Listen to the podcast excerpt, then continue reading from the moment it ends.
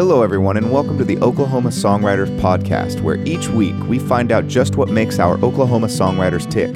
If you've ever been interested in the process of how songs get written, or if you're a songwriter looking for tips and inspiration, then you are in the right place. I do one on one interviews with your favorite Oklahoma artists and dig into why and how they write their music. I'm your host, Jared Valuch, and I'm very, very happy you're here. Let's get started. Hello, everyone, and welcome to the Oklahoma Songwriters Podcast. And today I am joined by Rachel Lynch. Hi. How's it going today? oh, you know, pretty good. Oh, this is awesome. We've been hanging out a little bit, just getting to know each other a little bit better. Yeah. He already knows mm-hmm. the burps will happen and the snorts, so we're good to go. Oh, yeah. that has preceded you. Yeah. Yeah. That's kind of known. If someone knows anything about you, that's, uh, you know, it cracks me up that that's like, that's not your thing. I mean, I know it's not your thing. No. But it just cracks me up that those little personality things that you have about yourself that kind of make you unique Yeah.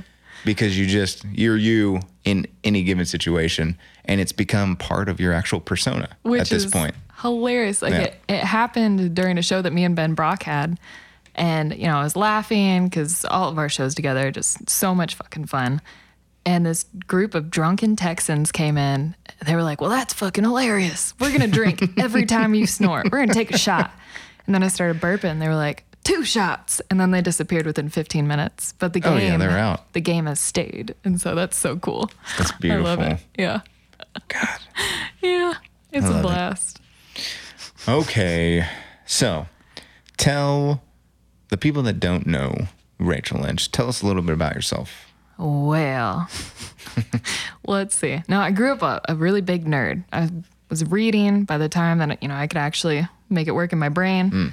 Read all the Harry Potter books super young, loved them a lot. Um, but I grew up in El Reno, and my dad didn't like the schools out there because they had like a waste plant right next to the elementary school. So he was like, "Nope, we're not going there."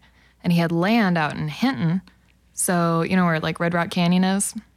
Yes, Yeah. that's why I know Hinton. I've headed out there before. Yeah, so we went to Hinton schools for like seven years, from fourth grade to ninth or tenth grade, and uh, so we went out there for a really long time. You know, we were at, we would ride the bus from uh, the school to the ranch whenever we got done with school. My dad was building a house out there on the ranch, and uh, you know, it was fun. It was very country school. I mean, our graduating class had maybe fifty kids in it. It's crazy. Damn. Yeah. All right. And then when parents got divorced, I went to Yukon High School, which had a graduating class of 600. Yeah. and so it was just a crazy difference, but I I was so excited about it. Just more people. Even with being a nerd when I was little, I was always super excited to talk to everyone, and so that was just awesome. Good. Yeah. So I grew up there. Um, I went to my first year of college at OU. Broke both my elbows on my skateboard, cracked my tailbone on a unicycle because I had a dream that I could ride a unicycle and I got one. Turns Yeah. out I couldn't. Damn. yes, that was fun. So I um, I ended up getting my associate's degree, uh, just general studies in uh, Redlands uh, in El Reno, and then went to UCO for my last two years of college. Got my bachelor's in human resources. So that was uh, very different from what I'm doing now, I mean, a little bit, you know. it seems applicable. Yeah. Well, and I had a big kid job, and it was just, it was at Paycom, if you've heard of that place. Oh. Yeah. Yeah. That's actually Yeah. where I met my drummer. Um, we both worked there. But I worked there for two years, and I was just not super happy with it. Like, they pay well, but you work a lot. Yeah. And so I I started playing music and you know, I would get back from a show at 2, 3 a.m., go to work, like wake up for work the next morning at six, seven. And so it just wasn't working. I couldn't do both. So I had to pick. Mm. And I think I picked the right one. It's way Yeah. more fun. It's definitely a lot more fun. yeah. I made the move last year and mm-hmm. yeah, it's It's crazy. The best. Yeah. For all of you out there, it's weird what you feel like when you wake up at like whatever time and then you just pet your dog and walk around the house in your underwear till you Yeah. decide that you need to begin your day. It's so it's so weird, but it's also like the best. Yeah. It's I think it's probably how humans were really uh, some supposed to live. Mm-hmm. It shouldn't be the Still 9 to 5 like the whole- Working to Oh, yeah. live. yeah, working to live, but I've also thought about it too. It's like whenever I'm working, I'll work 12, 14, 15 hours. When I'm into Yeah. Mm-hmm. something, I'll, I'll just go until the project is done or, or whenever I, I burn out for a minute and then I'll take a break and come back. Yeah. The whole idea of the 40, 50 hour work week is something that it doesn't really need to exist. And they talk about it being healthy versus unhealthy. And it's like every successful person I know works like 80 hours a week on on their stuff Yeah. on whatever they're passionate about it's not a thing where you're you're ever turning your brain off the idea that you're turning your brain off mm-hmm. like doing leaving your job at the door Yeah. is for I mean it's for like you and I like when we did the minimum wage or not mm-hmm. minimum wage but like having that day job Yeah. the second I walked out of Tinker Yeah. it was done. Done. It was done. And don't get me wrong, there is some beauty in the fact that you leave there and then it's like you don't have to think about it ever Yeah. again. Which is awesome. Yeah.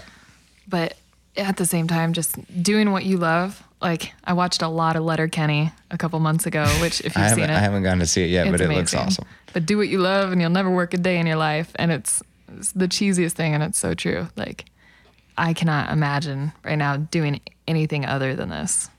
No, I Music is love hearing best. that. Yeah, That is good to hear. yeah, I love it. It's beautiful. Mm-hmm. Oh wait, how? I just I gotta I gotta know this skateboarding broken elbows story. Yeah. So, oh man, my poor elbows. I broke I broke my wrist skateboarding once, Mm-hmm. that was it. I broke I broke my wrist on a four wheeler. Um, I was waving at my dog in Nice. the window, and my other hand was on the ignition and uh, I flipped ran it. myself over on a three wheeler. Isn't that fun? oh, good stories, good times. No, um, so I learned how to longboard, technically longboarding, um, my first year in college, and it was so much fun. I, you know, it first started by having someone just pull me around, like I would hold onto their shoulder, Oh, yeah. and I would just stand on it and go. And then I got, you know, better and better. So I thought. So my first accident, I somebody wasn't paying attention. They had earbuds in, and I was trying to go around them, and I hit a crack. Well, I landed with my arms out, you know, outstretched like this, and broke my left elbow, and then uh, got a concussion. So I was bleeding, and it was just so bad. And so Good to- God. I, I was so concussed that I went to my class and I came in the door holding my elbow and just bleeding everywhere. And I was like, hey, I think I need to go to the doctor. And he said, What are you doing here? Get out, go. like, yeah, okay. All right. And so, you know, I left to go to the doctor. And they actually, it was OU. And so they had, you know, the on site student doctors. Mm. They gave me Lortab, which you're not supposed to mix with concussions. And I had a seizure. Really? And they had to take me to the hospital again that same day. It's awful. Wow. So I healed from that. Three months later, I was skateboarding around again, hit another crack, outstretched my arms again because no one teaches you how to fall when you learn how to longboard. And I broke my right elbow and fractured my mm. left again. Yeah. So, Good night. yeah, that was fun. My mom was like, All right, so I think we're done with OU. Like, Yeah, I think you're right. also, I can't write now because I'm right handed and this sucks. That's awful, man. it was I, it was rough. I grew up skateboarding. Mm-hmm. Or, uh, I'm, I mean, I'm born and raised most, mostly in Norman, and so I, I used to when we were kids, we'd go skate all through campus I because mean, that's where that's it's where you do over it. there. Yeah. That's where you do it. Yeah. So, but yeah, learning to fall. Nah, you're good. it's what you're in a. You're just chilling out in the house. Yeah. It's like being at home. it's the best. Yeah. But no, like uh, learning to fall was like the biggest deal that I didn't understand. Because when you're a kid, you Yeah. don't really, you're fearless. And so you And kind you're of kind learn. of rubber too. yeah. You know? And so you Kids. learn how you're supposed to fall on stuff. And Mm-hmm. because I've, I, I had the same experience when I like went to try and snowboard. Yeah. Because Oh, I, my first instinct, and it's weird because as an adult, I quit doing as much dangerous Yep. shit. So like the first time I fell, I threw my arms out and I Mm-hmm. was like, and I felt the like I didn't feel anything bad, but I Oh, God. felt what could have happened because You just hear yeah, it. and I was like, ooh, we got to remember that. And so I Uh-huh. always like from that point on, I'm like to tuck my arms or Mm-hmm. bring them in and all this stuff. God, I tried to snowboard once. That was before I learned how to skateboard, though. Oof. And so I was like, well, you know, surely it'll be fine. One and board's I got to be easier than two sticks. tumbled down. Oh, it was so bad. Yeah, that was awful. Hit my tailbone there too. Mm. Broken a lot of bones, but I'm pretty even, honestly. I broke both my middle fingers, one in a car door, one in a car window. Both my, I was young. I don't know if my mom liked me that much then because she didn't. I broke both my wrists, uh, my four wheeler, and then punching a guy in the head, uh, and then both my elbows on the longboard, and then my tailbone. So super even, yeah, crazy, and then probably some toes too, just because I'm super clumsy. You know that always happens, but it's kind of nice. It's tough as nails. Jeez. Well, yeah, also clumsy. Uh, yeah. it's the whole thing. It's beautiful. Yeah, it's fun. Everything So- pops. It, yeah. Oh, wow. That happens regardless. Oh, this can hear really intense things. Hold on. Can you hear that? Oh, yeah. Those are my shoulders. I'll make sure to amplify it up so everybody understands. Yeah, it's so gross. Man. Uh, so after the broken bones, when did you actually start playing music? So let's see. I graduated college 2015. But I mean, I've been playing since I was little. So guitar, I started learning. I had lessons. My mom got me them. Uh, I think I was 11 or 12. And then singing, I came home singing the Pledge of Allegiance one day when I was about six or seven. My parents were like, "What? Where did you learn that?" I was like, "I just heard it on the radio. I don't know. It sounded good." They were like, "Oh, all right." And so you know, they would have me sing for all the family members, and I uh, recorded a song to sing at my grandma's funeral, and you know, so it started pretty young. And then the older I got, when I started writing music, my friends, um, since I grew up in El Reno, I had I was part of the church band. Of course, One of the guys gotta be. was oh yeah, of course, We've all, classic, we've all been it. super classic. And one of the guys was older than me, and uh, he played at all these bars, and he would be like, "Hey, you know, I, I can get you in if you want to play a couple songs." I was like, "Sure." So I would start out, you know, playing a show, playing a couple songs, and getting like 10, 15 bucks, and it just, you know, grew from there. So it, JJ's Alley, I think, is where I first started playing music right.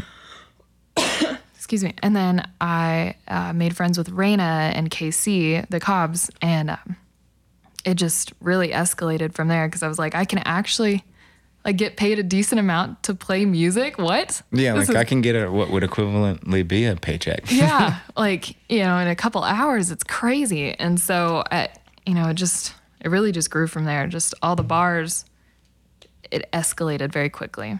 Um, but I started doing this full time as my entire job two and a half years ago, right when I quit my my big kid job is what I call it.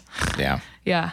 So it's just it's awesome how it's grown because that was, you know, a couple shows a week to like last week I had seven in a row, uh, a couple a day. Yeah, you were talking about that. How last week was super busy. It was intense. And it's usually the summertime where that happens because everyone's like, oh, you know, people are out. Let's get some music in here. Right. And I don't schedule things well sometimes. and so it just, it just kind of grows into the two shows a day for like five days straight. Oh yeah. So that's fun. Goodness. Which it really is fun because it's my favorite thing to do in the whole wide world.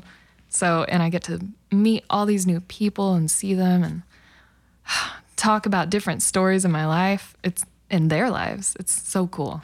I just love the community aspect of it. People are awesome. So you would describe yourself as a people person. Absolutely. Yeah. Yes. I mean, I, I get that vibe. Yeah. Sometimes you gotta. It it's hard. I had a boyfriend say this to me once. Um, he was like, Rachel, you know, you go out and you have these shows, and you're so extroverted during them that when you come home, there's nothing of you left. You know, because you have to recharge. You Oh, don't want yeah. to talk all the time. You're just exhausted from doing all this, and that kind of hit home. And I felt so bad, but I was like, that's, it's kind of who I am. And Yeah, this is yeah. So I don't, you know, don't know what to do about it. you just got to find somebody you can go home and be silent with. Yeah, which is exactly what I have now, and it's There so perfect. Because I apologized to him for that, and he goes, "I love that about you. Shh, shh, shh shut the fuck up." Just go, like, just go talk so to everyone else. Come perfect. back to me.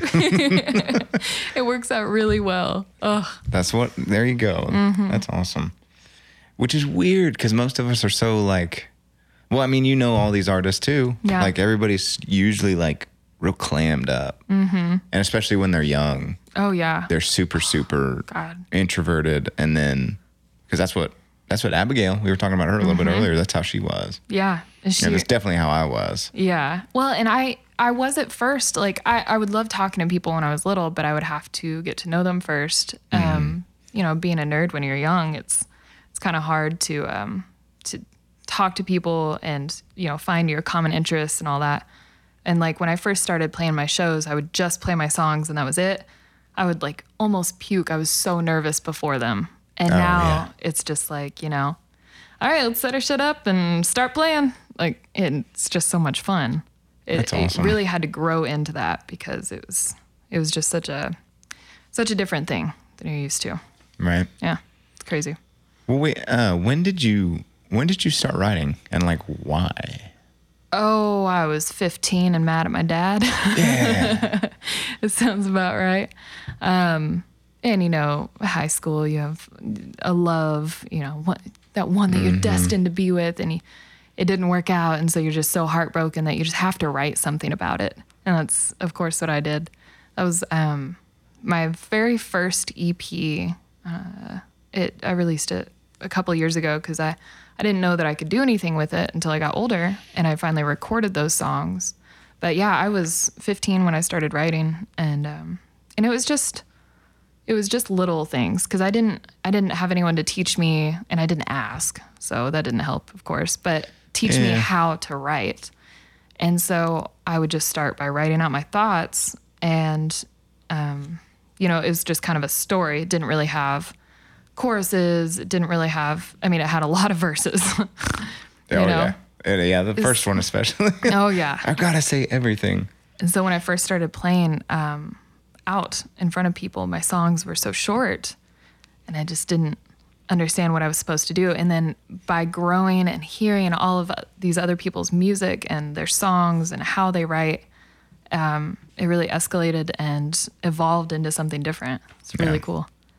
That's funny. I started writing roughly around the same time. Mm-hmm. And I remember, uh, I mean, I had the benefit of playing, I played saxophone all through high school so and into jelly. college.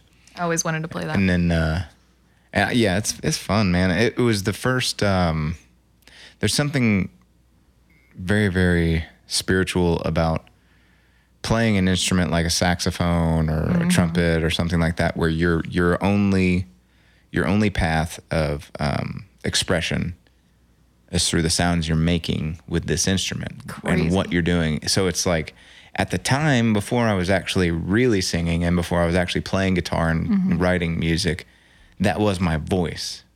And I was, and at that time I was in, yeah, I was a teenager. So mm-hmm. obviously I was in pain. Yeah.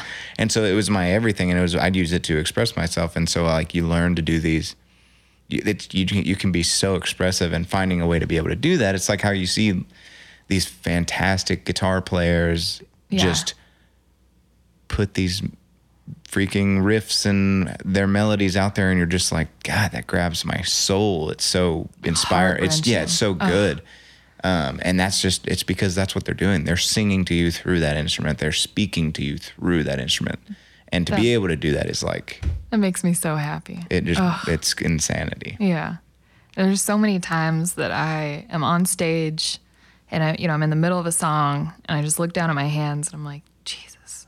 I do this for a living. Like I just play, I use my fingers, I sing, and that's it. And it just makes my soul so happy. Oh yeah. it's beautiful. It's the yeah.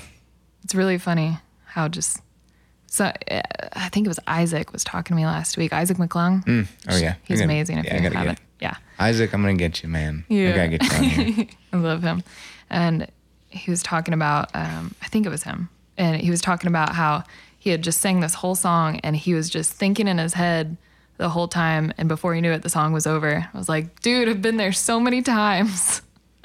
Oh yeah. It's crazy. Just it passes so quickly, and it's just like uh, autopilot. You don't realize what you're doing. oh yeah, that's just- a that's a beautiful part. Yeah. Because whenever you're when you've sang and played through songs of your own, especially enough, it becomes an out of body experience all of a sudden where you're monitoring and you're adjusting and you're doing whatever you want to do Mm-hmm. and just making it that much stronger because I'm not thinking about the next word that's necessarily coming up all the time. yeah, You know, once I once it's fully finished and you can really just do those little things that take songs to the next level. Mm-hmm. like that voice break there, this, you know, extra crescendo of yeah. Or like Volume this, here. this little hammer on. You know. yeah, that little thing. yeah. It makes it sound it's just people and nobody's aware of that. Sure, Like or the audience, but they're not they're aware of it.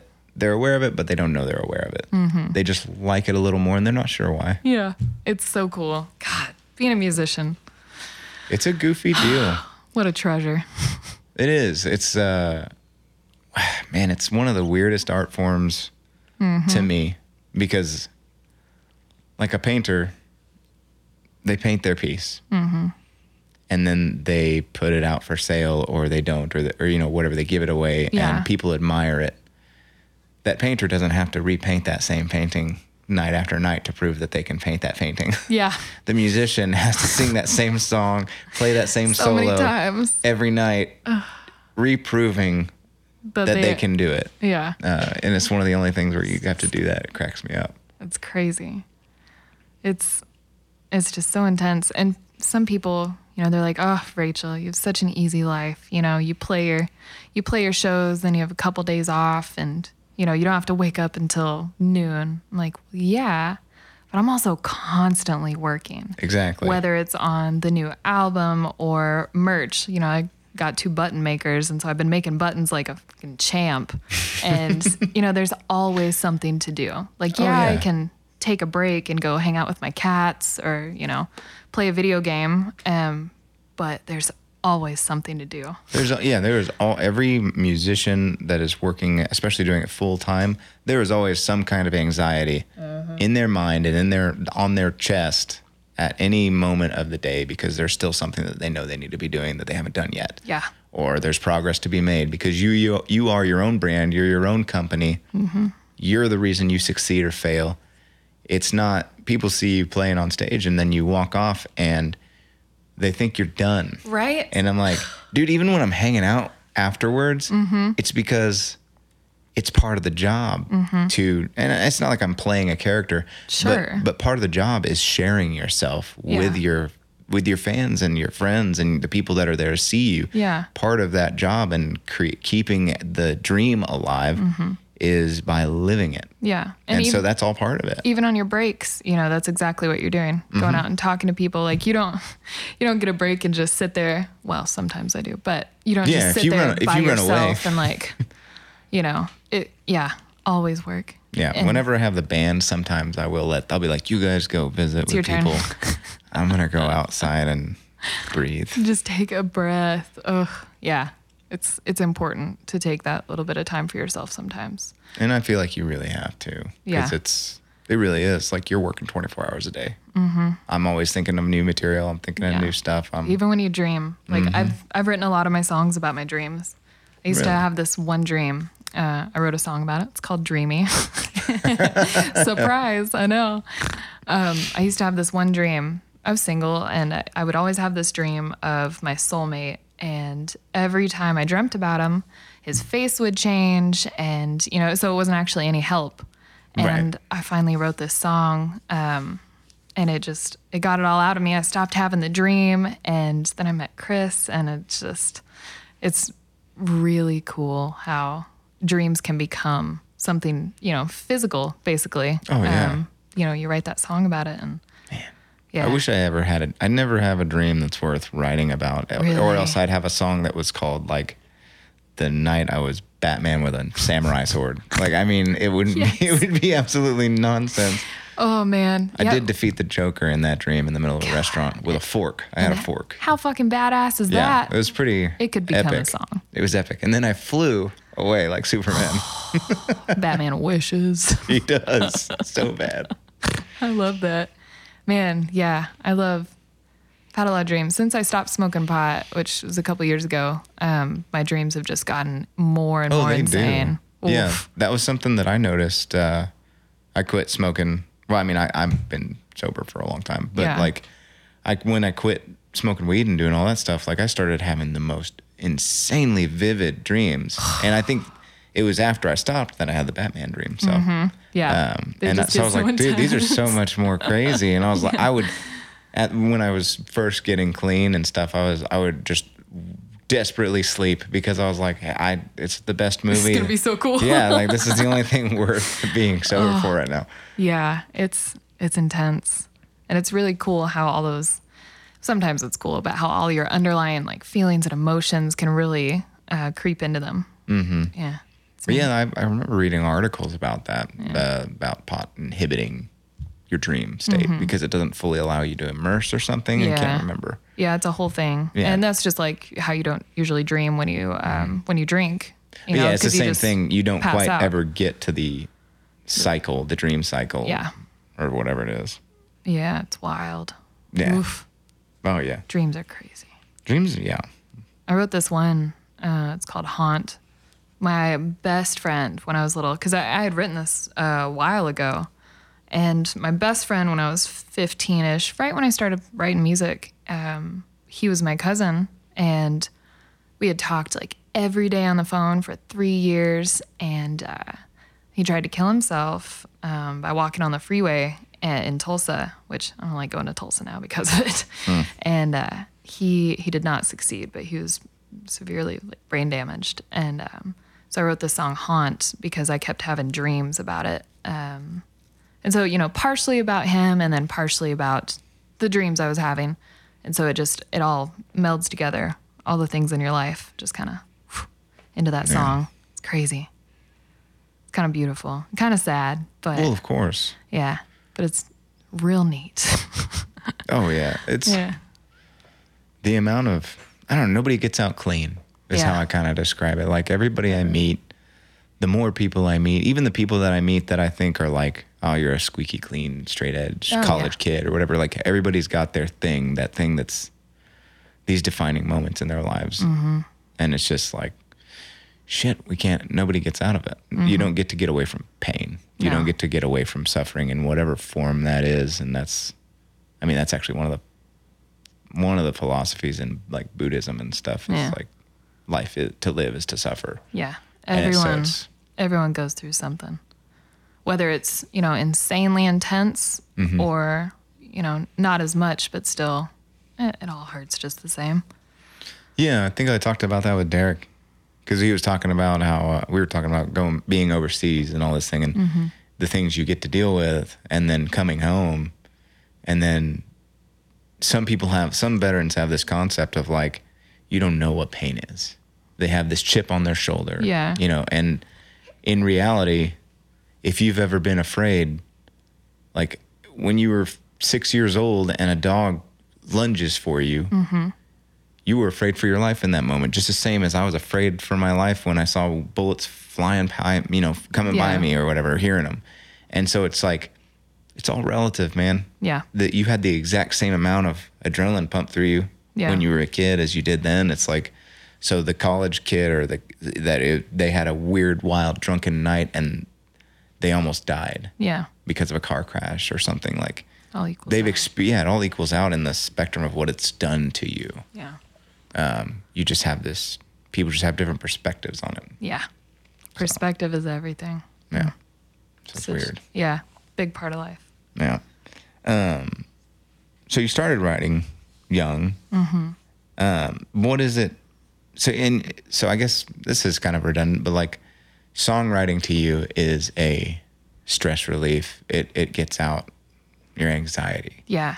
So anytime, which I had anxiety really bad um, a couple years ago. It was it was 2015ish. Um, I had it so bad. I had a traumatic experience in my life, and I had anxiety for about six months straight. Like every minute of the day, it felt like, and I got so sick from that anxiety that I would puke every single day for six months. I lost so much weight. I was fucking bones, man. And uh, writing helped me get through it. I, you know, saw a therapist, and which, of course, that talking through it all helped so much, tremendously. Yeah. And so writing it once I learned how to deal with my anxiety a little better, you know, to where I wasn't getting sick all the time, um, it really it, it was another way to process it. Right. And so anytime I'm feeling intense inside, like just overwhelmed, I just sit down and honestly I when I write, I try to journal a little bit. Yeah, I was about to say. Yeah. It so it um just writing down how you feel in your head, like putting it in kind of a storyline. I have gotten some really good lines from that, like um, the song that I sent you, "Hard to Breathe." Uh, one of that was one of the lines. The very first one is from my journal, and I was just like, "Oh, I like that." All right, so I grabbed my guitar, got that out, started plucking away at it, and it just became a song. And honestly, like once I once I get that all out of my head, it doesn't it just doesn't bother me as badly. So Yeah. like um, my grandma, she died. Um, dementia was just super intense, and uh, I was so scared for months that I was that that was gonna be me someday. Right. And uh, so I wrote a song about it. And, you know, instead of crying all the time and being worried about that, it really helped me just try to come to terms with it. Maybe it will, maybe it won't. You never know how you're going to die. And so it, it, yeah, Yeah. it helped so much. And so that's, it's really just one of the ways for me to get all my emotions out. I have a similar kind of my uh when I came home in 2009 from Iraq I uh I went to go visit my grandmother cuz I knew she was she was getting older and she was every day a little bit you know worse for the wear. Um and she had ataxia which is a form of um what is it muscular dystrophy is when that when your your muscles Yeah. eventually just they stop Yeah. working and you, you lose physical control of your body. Is that like the Stephen Hawking? Yes, I think it is. Yeah. Um, and but over and she'd had it for a long time, uh, but she it started when she was 26 or something. Shit. And at first it was nothing. You know, she when she was 26, my mom said she like, or maybe she told me herself. She was like, I just fainted, Oh, wow. and I, I, I like I lost control of my legs, and I just fainted, and So that that was all it was. Yeah. And uh, but over the years, it just got progressively a little bit worse, a little bit worse. And she was a musician. She played piano and she was a singer, and she taught at OU for a short time. And that's crazy And because so it those was- muscles. And uh, and I mean, it does the same thing with the, the strength in your voice. You you begin to wobble. Yeah. And so she eventually got to a point where she could no longer teach, and uh, she wound up taking control of the church music. Um, and it was something that always stayed in the back of my mind growing up. I was always like, if my knee gave out for a second, I was like, what's happening? Yeah. You know, I, I, I had such That's a fear. terrifying. Yeah, because even even like I'm very careful with my hands as a musician. You you're Same. always kind of you're always constantly thinking about stuff like that. Uh, and so like anytime and, and I've done all, so so many manual labor jobs. I was I've been a mechanic as far as my my professional life. I'm a mechanic. That's terrifying. And so yeah, I would I, people would laugh at me, but I was always the dude with gloves on. I Mm-hmm. was always the dude like ah, Gotta be careful. gotta be careful. yeah. You know, and so I was always super careful, but uh I love animals so much, but anytime I'm around anything that has teeth, I'm like, all right, I'm gonna keep Mm-hmm. my fingers away. Yeah. Oh man, me Yeah. and Benjamin, we used to line up at the end of the hallway at each other when he was a young pup, and we used to like sprint at each other. oh my god. I bet that was so cute. It was the most fun thing ever. Uh, we used to do it, and he would just jump into my chest, and then Oh. And I would just kind of catch him, and we'd go to the ground and wrestle around and play. I love that. and Oh, then uh, the last time that we did it, he had reached his full adult size, and he was at the end of the hallway. And I remember just because I it was just a deal where I would just I would pat the carpet, Yeah. and then I'd stand up, and he would just and we would take off towards each other. And this last time we did it, he speared me oh god. in the chest so hard that he actually took me down because he just we I had built his confidence up Yeah. over all like the last two years of his life, I'd built his confidence up in himself. To he was like, I can give my everything in this. Yeah. And he gave me every every pound that he had on him. He threw it as hard as he could, and he just took me out. He's such a big baby. yeah. Oh my god. I landed on my back, and I was like, Well, this is the last time we are ever doing this, because you just took your dad out. I learned that fucking lesson. I did. Oh god. I That's did. so funny. It used to be my favorite game to play with him, man, Not anymore. because I could just catch him and take him down. I was like, That's no mm-hmm. big deal. Wrestling. Oh man.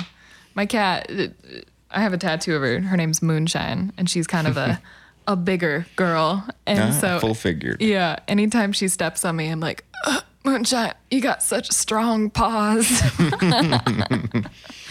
Not the same as a full grown dog, but still hilarious. Ugh.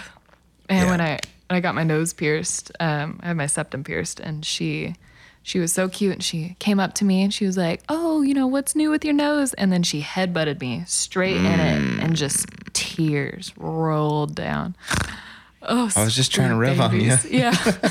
just wanted to give you a hug, a cat hug. No, that didn't go well. Oh, sweet babies. Mm-hmm. Love animals.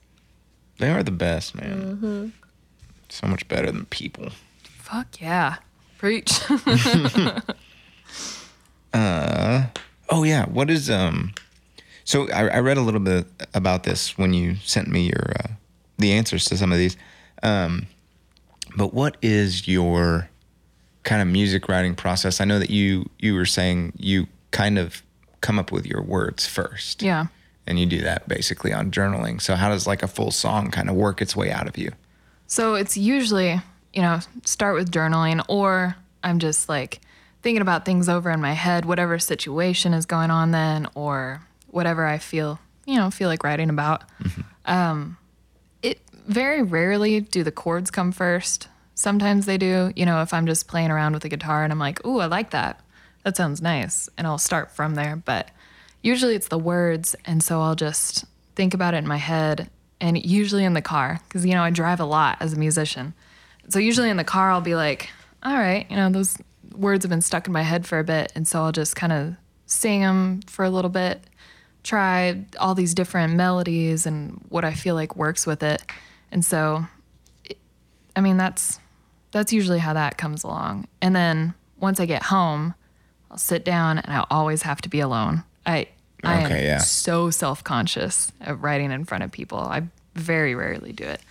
And um, because when I when I'm trying to write and sometimes I have to record myself because I have a terrible memory. I'll just forget what immediately what I sang Yeah, I resonate hard with that memory. so bad. And um, so I'll I'll sit there and I'll have the lines that I already know I want written down, and I'll have my chords going, but I'll just sing shit that pops out of my head. So you know I'm writing a song about about my heart, and I'll rhyme it with fucking farts. You know? Well, yeah, because you get frustrated or whatever. Yeah, and so you just I just sit there and I'll sing the exact same line and then a different line every time for like sometimes 30 minutes straight. Doesn't matter. And then finally, you know, I'll get to one that sounds like what I want and then I'll forget it usually. and so that's when I started recording myself. So I've got just like bukus of all these recordings of me trying to write stuff. Oh yeah, the um, phone is a savior in that department. I've got God. my last phone and I backed it up finally on the computer. It had like over a thousand recordings. Some were, mm-hmm. you know, 15 seconds. Some were five, six, seven, eight minutes. You know what's the worst is when you forget to name them. And so you're just trying to go through, Oh, find yeah, this one. just sifting through the utter abyss of shit that you have because you're like, I recorded that and then I recorded the exact same thing five times. Yep. Yep. it's like, but which one is the one that I wanted? Exactly. Fuck. God, yeah. it. It's it's great. And I mean, it's just so hard to remember things for me. That's why I have a calendar. Because otherwise I would forget everything in my schedule. You know, Nice. I just write everything down, whether it's like, you know, a date with Chris or I'm going to meet Leah for lunch or Allie for, you know, we're going to Six Flags or something. And otherwise I'll forget it. It's so Oh, yeah. bad. I have analog. I've got my calendar Yeah. sitting right there. Like I, I actually have to physically write it down. it's the way to go. It helps. But I mean, yeah, that's that's mostly my process for writing. And then once I get God, once you write the chorus, it's just so much easier. Yeah, if you can get the chorus, get the hook, then Yep. you're then you're committed. Mm-hmm. There's there's anchor. There's Yeah. there's then it's like okay, this is it has to get finished because I really like this chorus. yeah.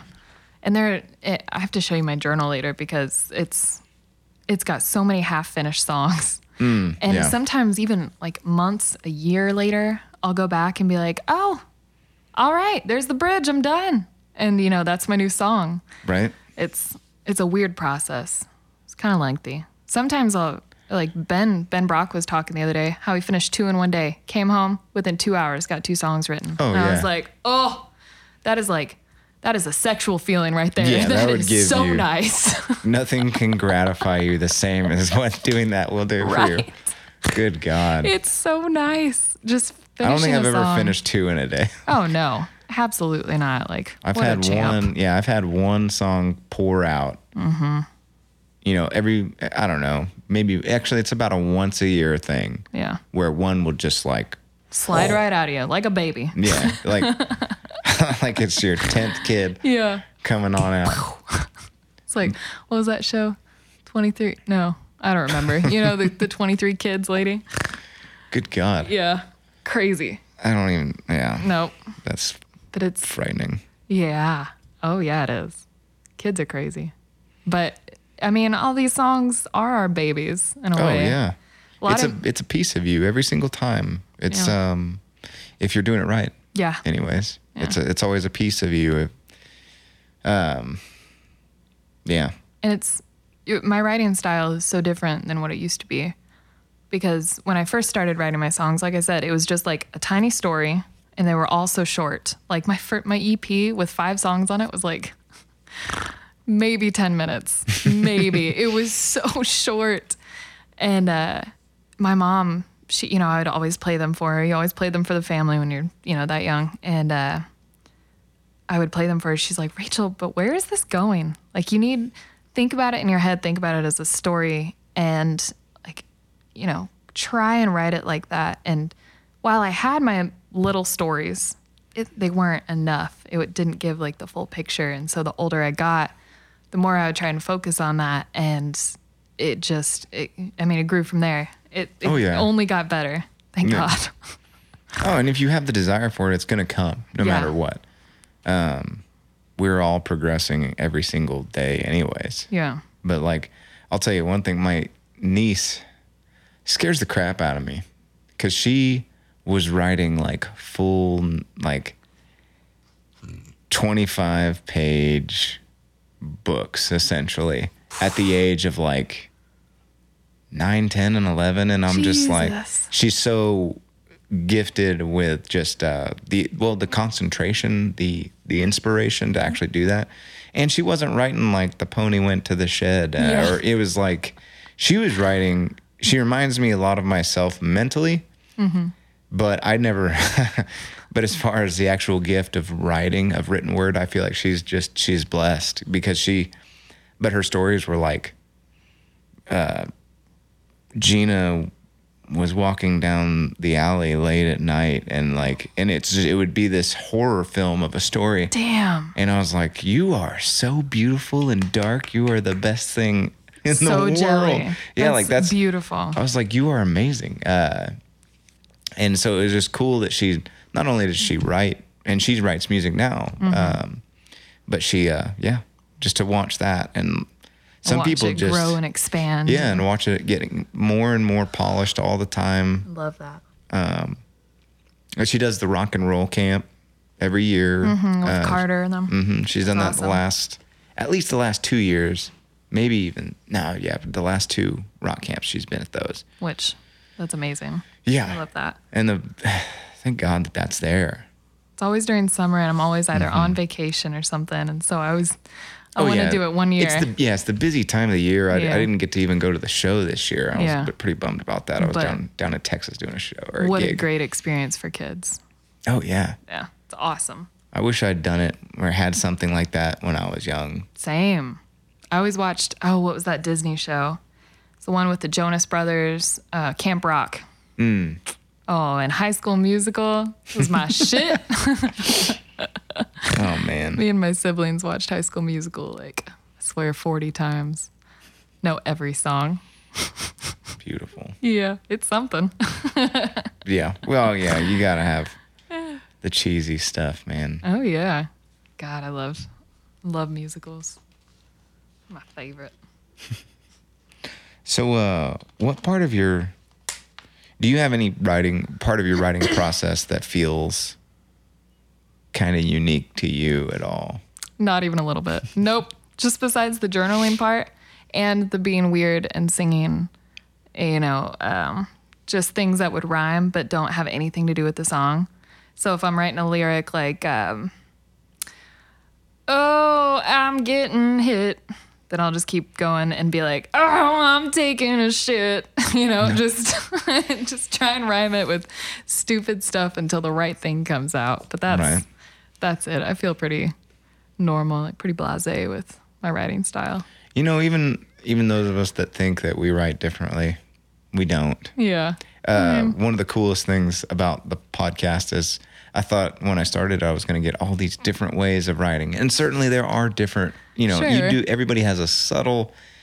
You know, I'm at 90 degrees and you're at 89 degrees, and Yeah. it's so on. We're all just at our own spot, but at the same time, it's like, you know, oh yeah, you you you write when you're you think of words when you're driving down the road or whenever you're working on something. you're in the shower. It's popping up. Yeah, you're singing Yeah. to yourself like we're all the same because Yeah. and it has to be kind of the same because we're always writing anyways. Yeah. Like 24 hours a day I'm it's on and There's always something it's always there. rolling because I know that it can you know the longer you write the more you realize that it can come at any moment. You need to Mm-hmm. be ready for it.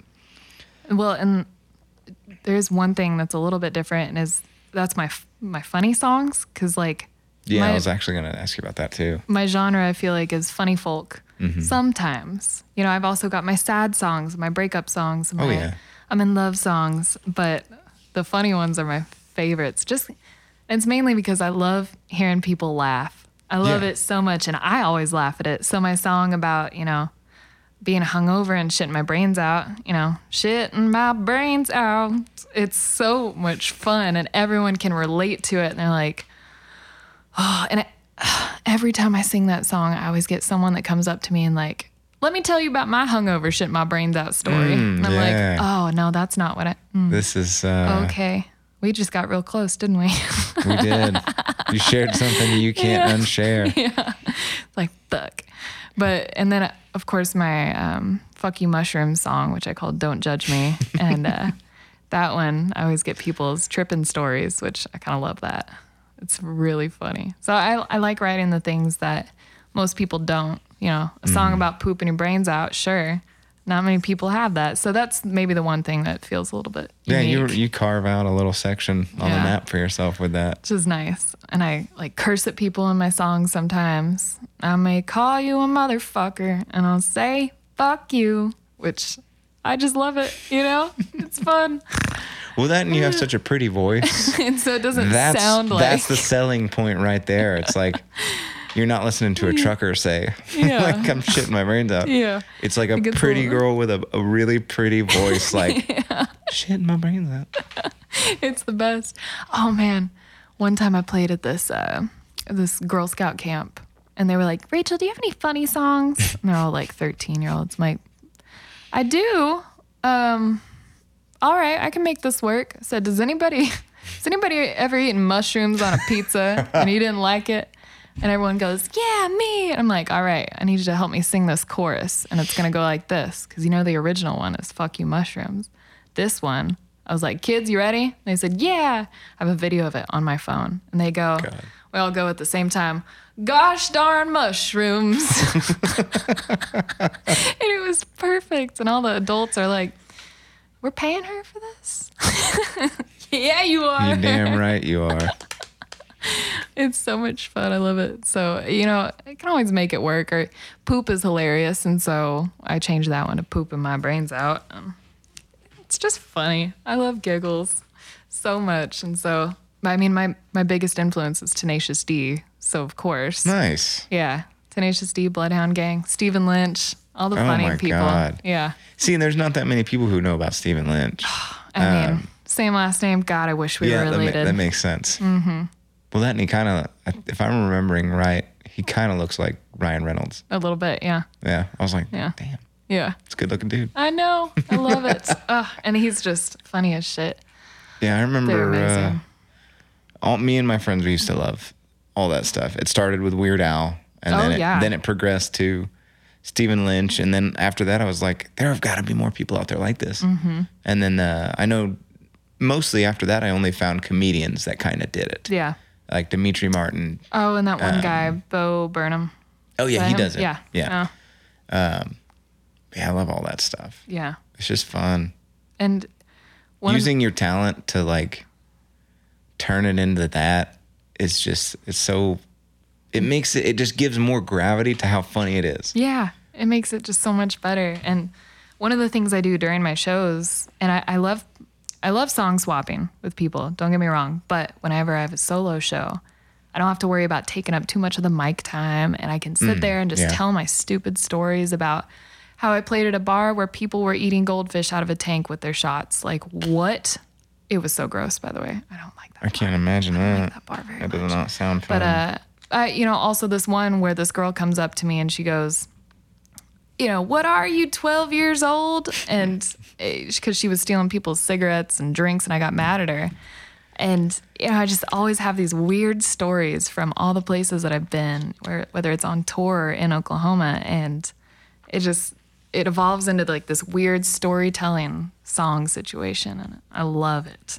yeah. I just like making people giggle. Well, people love hearing stories because we, I mean, God, musicians, they see sides of people that you don't always get to see. Oh, yeah. And you're usually relatively sober. Yeah. So you get to like remember it. Mm-hmm. It's not like, yeah. Yeah, it's awesome. And sometimes real weird. Oh, yeah. It's so weird out there. Ugh, so strange. But talking about happy songs, Yeah.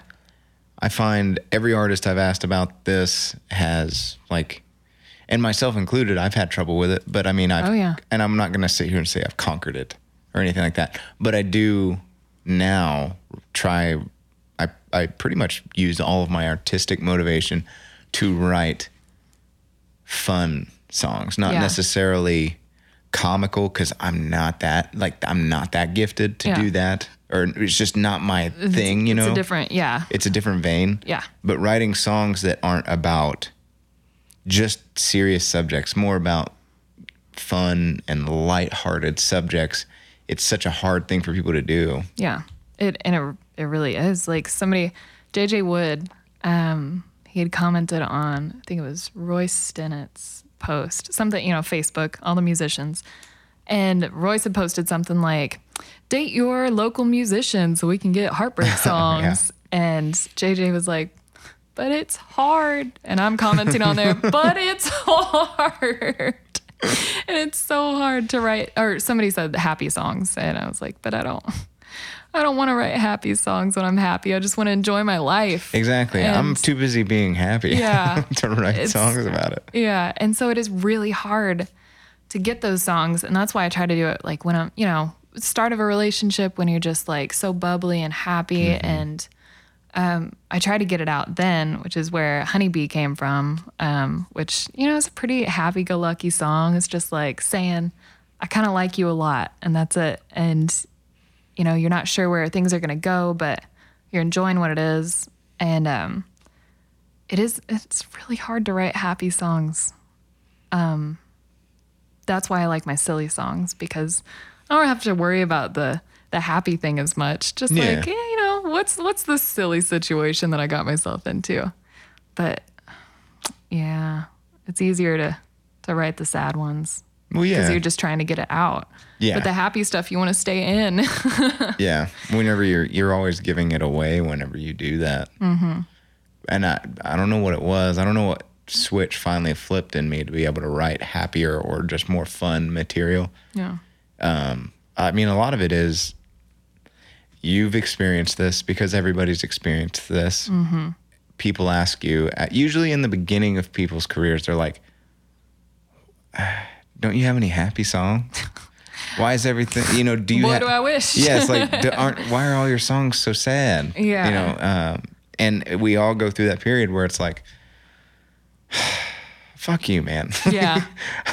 Fuck off. I didn't write this shit for you to have a good night. Yeah. You know, uh, but then I, I slowly started to shift. There was an article I read online about being a performer and what it actually means. You know, if you get up there and you're singing and you're playing your songs, yeah, you write material because you, you're you're writing for you. But when you're mm-hmm. perf- when you're a performer, even if you're a singer songwriter, but you're playing your music out live, you still have an obligation to that audience, which is hard to say Yeah. when you're frustrated by it. Yeah. But when you really take a look, take a step back, and it's like people do, they pay to come and enjoy themselves, Yeah. and they want something that's gonna give them life. Yeah. And so I tried to. I once I started thinking about it in terms of like, I want to write music that gives people life. Yeah. I want to write songs that give them energy, and if I have to give all my energy away to do that, then that's what I need to be willing to do. and that's just one of the things of being a musician. Mm-hmm. Sometimes you have to. Yeah. It's hard.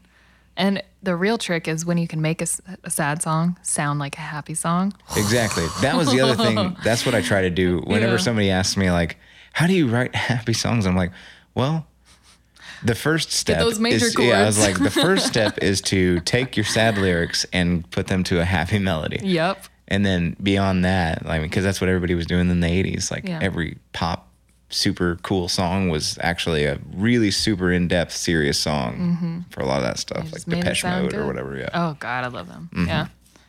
Yeah. It's it's a whole different like way of songwriting. It's crazy. Yeah. It's just I I know that people I lost when I started trying to write happy songs. I lost my motivation Oh, so yeah. quickly because I'm like, oh, the to do that. sun's coming up. Fuck this. I'm out. I'm Pretty sure I wrote down that exact Yeah, same like- line. And it never became a full song. yeah, no, I was like, I'm out. Fuck that do sun. I don't give a shit. what about the rain? Let's Yeah, talk man. about that. The rain resonates with me. Mm. yeah. It's it's hard. It's a whole different thing. Fuck that shit. It's hard. I don't ever get it, man. I'm not great at it, but it is. It's like a, a thing to motivate yourself to try, and, and I like that part of it. You know, Yeah. like one day, one day I'll get there, Oh yeah. or I'll just keep writing silly shit and say fuck that.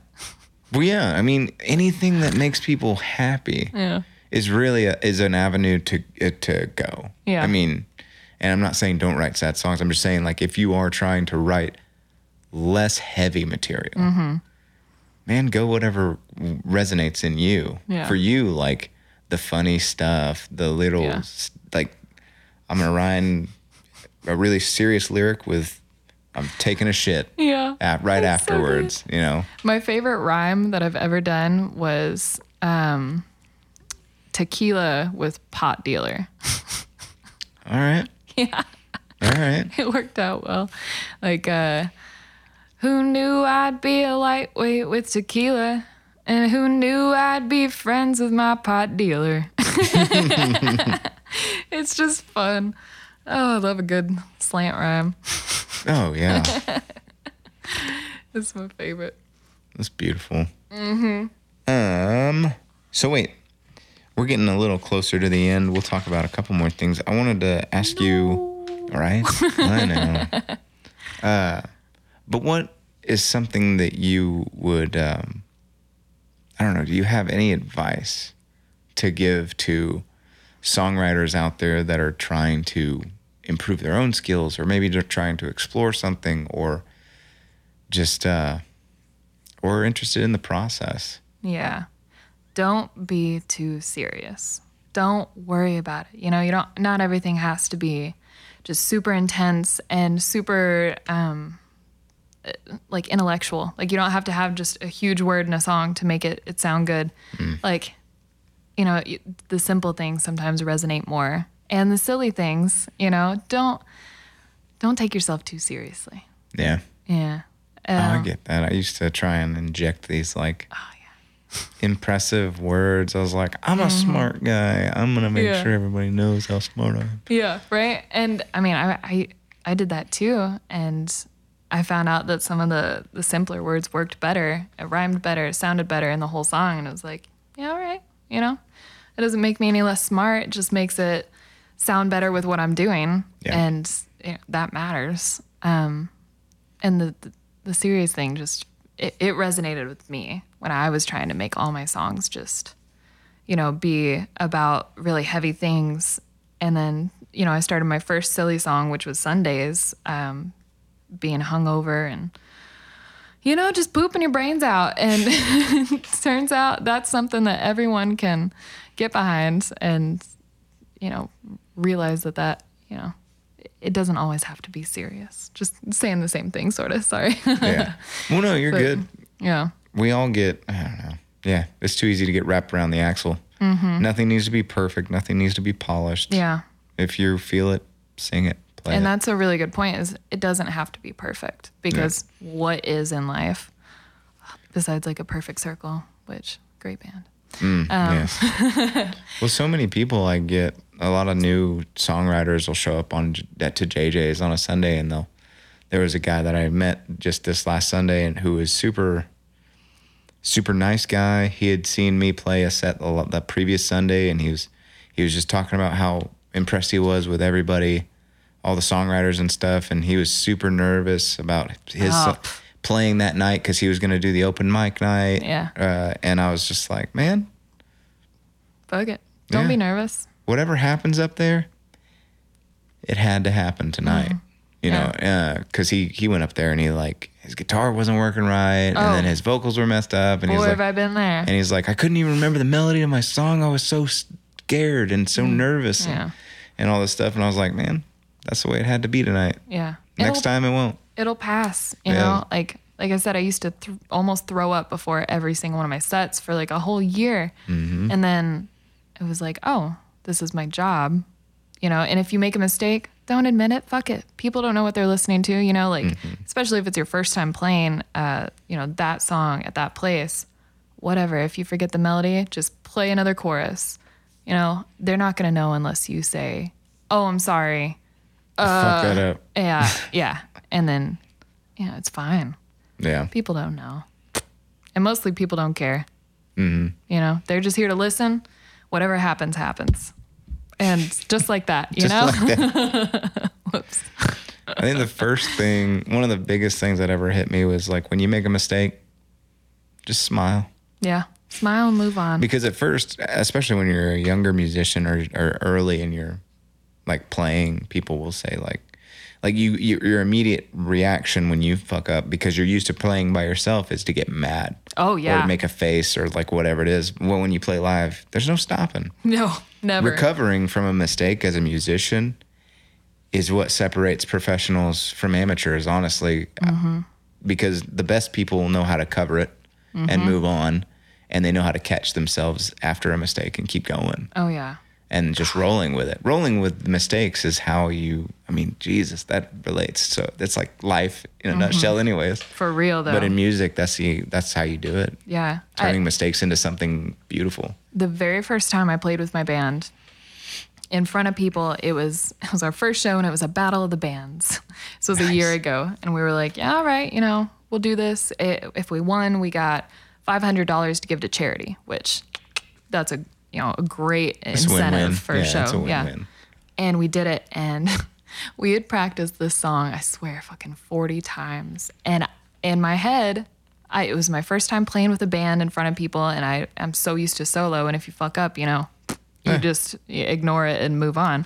But with a band, there were three other people around me that I was gonna mess up as well, and I just felt so bad. But they all recovered so quickly. They were just like, you know, we're here now. We're here. That's fine. I skipped a whole verse. I was so embarrassed yeah and um, yeah, they but they all recovered so well, and it was just like it didn't even happen. Nobody knew because none of us got mad. We didn't say sorry. We just moved on, and it was awesome because of that. And so that's just God damn it. that's beautiful. just uh, it's a really cool thing to Yeah. happen, and it just it's what you got to do. You just got to is. move on. Shit happens. Mm. Yeah. it does Boy, does it. That's half of what my life is. Hey, now I'm a musician. What up? yeah, right. Yeah. God damn it. We always, I always thought there'd be some great big purpose, and I was like, ah, you just pick a path. Yeah. Just keep picking stuff. right. It's crazy. That's all there really is to it. Which is so funny because when I was five years old, maybe six, but you know, I was listening to music. I was like, that's what I want to be. I want to be a rock star when I grow up. And Yeah, I wanted to be Green Day. oh God, I loved them. Mine was Britney Spears. Oh yeah. It's Britney, but Yeah. I was in love with Britney Spears, man. man, who wasn't? She Yeah. was a badass. She was. Which is funny when I came in, you were like, I want full Britney. oh yeah. it's so good. We would have been. I think we're. I still think we're soulmates secretly. Like I believe it. that's probably it. Fuck whoever she's married to now. Go get her. Right? Go Come on. get her, boy. I got this. So let's talk about "Hard to. Breathe" a little bit. oh yeah. Um, this "Hard to Breathe" is the song that you guys will be listening to at the end of this episode. So let's talk about it a little bit. Um, Well, it started from when I was journaling, and I um, I'm just so forgetful all the time, and so that's one of the reasons why I was so scared that I was gonna, you know, that eventually I might end up like my grandma and um, with dementia. And uh, so the first line is slowly but surely I'm losing my mind, and it just went from there. So I wrote it down in my journal and then in my uh, writing notebook, and it just evolved and it just became this big song. And it was, I mean, it was seasonal depression. I hadn't gone out. I hadn't seen any of my friends for a while besides playing my shows. That Right. was it. And, you know, I had a couple friends that were like, hey, you doing all right? And I'd be like, yeah, I'm fine. I'm just sitting in the house playing my video game for days on end. It's fine. And it was just that seasonal depression. And whenever I wrote this song, I had finally snapped out of it and I'd finally gotten out, gone to hang out with some people, you know, even just getting out of the house for like an hour helped. And Oh yeah, it's so hard to fight yourself. Yeah. And the chorus is like, excuse me. the chorus is, oh, it's time to breathe. I can't see what's in front of me. Um, it's hard when you're not seeing it Oh yeah. but basically, you know, eyes glaring ahead at you just you can't do anything. Um, when you're in that stuck in that seasonal depression, and you know I say seasonal, but eh, depression it happens to everyone at some point. Doesn't matter if it's the winter season or not, and you just have to snap out of it. It's hard, but once you realize that it's happening, it's a lot easier to, you know, move forward from it yeah. because I didn't realize. And then I was like, oh, it's been like two months since I actually went out and hung out with some friends. Yeah. And so, yeah, it's just about that anxiety, trying to figure out what to do and get the fuck out of there. yeah. Learning with depression, man, I feel like it's uh probably 90% of the battle with depression is recognizing it yeah. as it's coming and then taking the steps to get to either get to avoid it completely or to like to get out of it because that's that's always been my battle it's like i since i quit doing i don't know drugs and alcohol and all that stuff uh i that's when i i was stuck with me 24 hours a day. I had to learn to deal with who i was and learn to deal with the things that make me me. Depression is a huge huge huge problem or was a huge problem in my life which and it like you said it affects everybody. Yeah. at some point or another. Whether it's major or minor, it's it's a thing. Like uh, I I had a really shitty job when I was eh, going through college, and I was on depression meds for four months, um, and then I got out of the job, and I was like,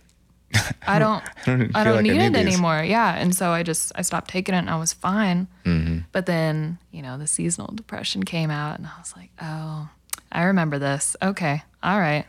So you notice it, and then you do something about it. Yeah. See, I hated. Uh, I was on. I've been on depression meds as well, Yeah. and actually found. I think it worked for the first month mm-hmm. or so, Yeah. and then I, and then everything just went blah. Yeah. Everything went numb. Yeah. And you have to Mentally- be careful. Yeah, every I didn't. I was fine. It was weird. I, I felt like I was in a place where I was just content all the time, Yeah. and so like No ups or downs. Yeah, no ups or Yeah. downs. And I was like, I don't really feel the need. I think I quit writing at that time Mm-hmm. because I was like, I don't feel a need to write.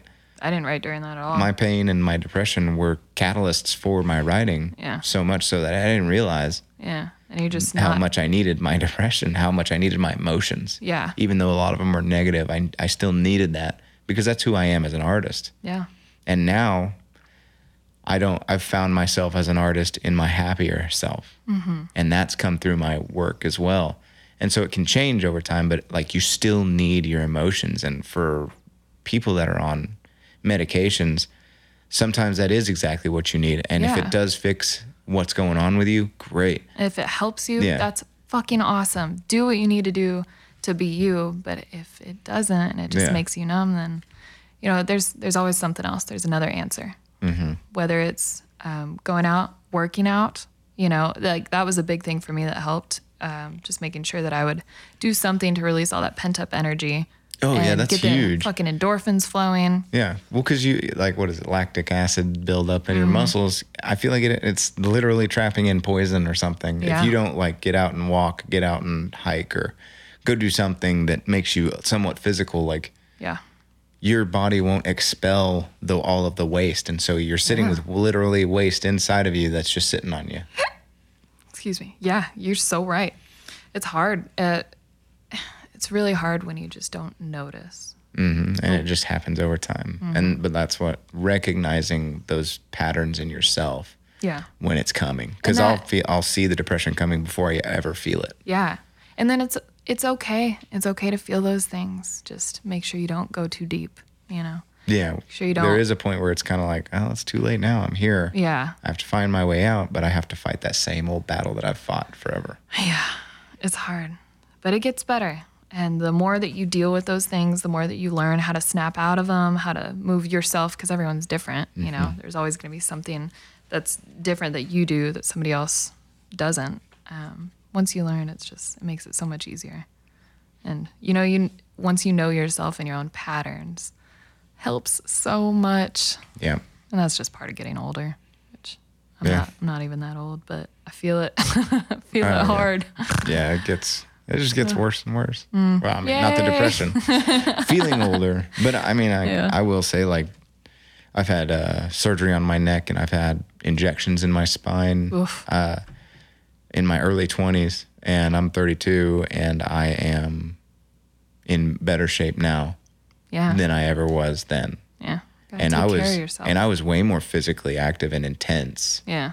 when I was that age. It's and Crazy. but it now that I part of my reason for leaving my job was so I could take care of myself, take care of my health. Yeah. And for me, like going like I yeah, I'm been I feel better than I ever have because I left that job and I do something that I love doing. Yeah. And then I also have the ability to be like, you know what, I need to lay down or I Yeah. Mm-hmm. need to ice myself or I need to do this or that. Give me that icy yeah, hot. I can do that now whenever I need to. Yeah. And it's it's I'm so much more healthy because of it. Taking care of yourself is important and not relying too much on substances or Or yeah, like having to go to the doctor when you know what you should do, yeah.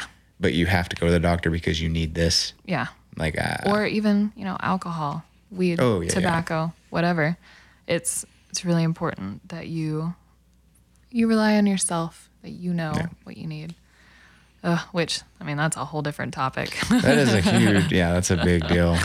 Yeah. Using substances as a crutch instead of it using it for fun. yeah. Exactly. To- they're totally different things. Yeah. And it's a that's a big thing in the musician community too. Oh yeah, and most of us fight it Mm-hmm. at some point or another, Oh yeah. which is how I know uh, that that's what I am. I'm an I'm an artist. Yeah, right. It's like we're I, I don't meet many people that are that different from who, Yeah. you know the type of people we are. Yep. It's Um, a it's a beautiful community. And I really love the Oklahoma musician community. Mm-hmm. Everyone's so accepting and so like I mean, Ben, Raina, all of them. I feel like there's a lot of togetherness here. Mm-hmm. The community is it's not some kind of cutthroat yeah. thing. Um, Like fuck you, I hope you don't succeed. No, everyone's trying to help each other. yeah, we're all poor together. Yeah, right? Woo. It's all the same. Yeah. But uh, no, I mean, I, I really do feel like there is a there's a community out of this, and a, a really positive one at that. Mm-hmm. Um, and that's why people. I feel like that's why the Oklahoma musicians kind of stay around, Yeah. is because we do support each other and Also, we it's- take care of each other. Real cheap to live here. It is real cheap to live here. That helps a lot. It really does. God. But it's amazing. Yeah. uh, to everyone listening, go catch a show. Support your local musician. Yeah. You know, all of them. Date one, break their heart. Yeah. or just fall in love and live together happily forever. You know, whatever you want. yeah, if that works. If, if, you, if you'd rather do that, than do that. you do you, boo boo. Um, so, how do people find Rachel? Well, you see, I'm all over the social media. That's my part of the band. I take care of Facebook, all of our Facebooks. I mean, like the the band one, and then my personal. Post everything on there. Instagram. I tried to do Twitter. I'm not very good at it.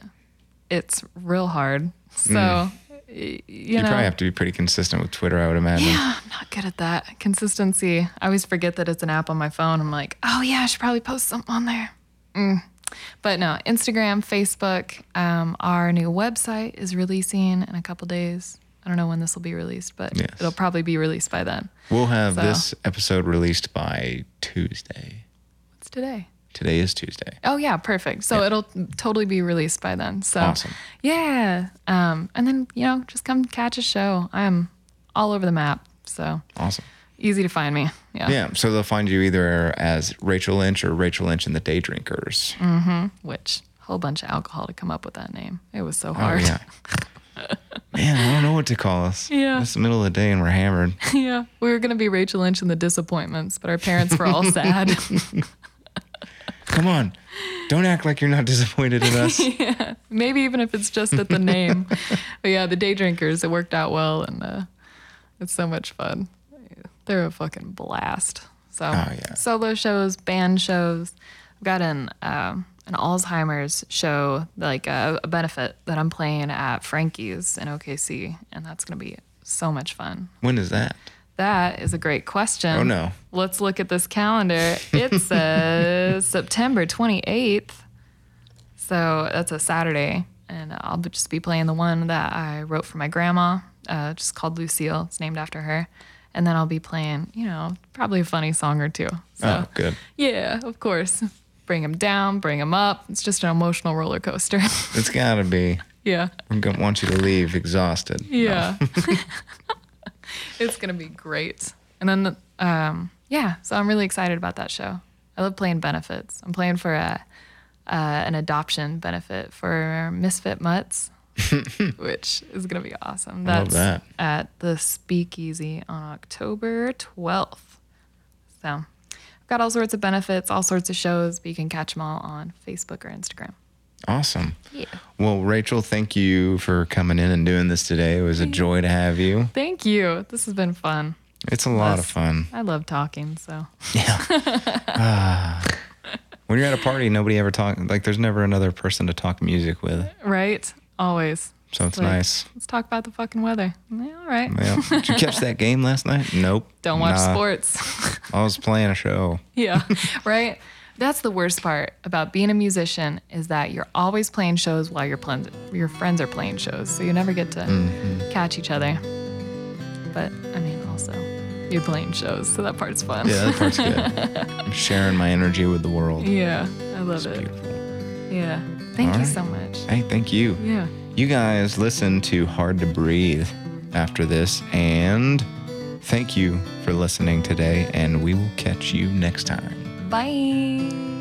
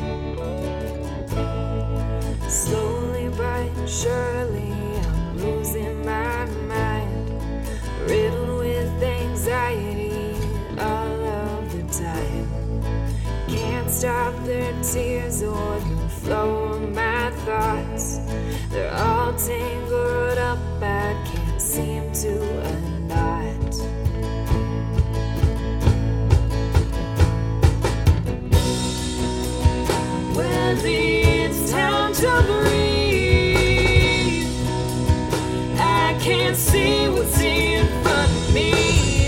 Eyes glassed over.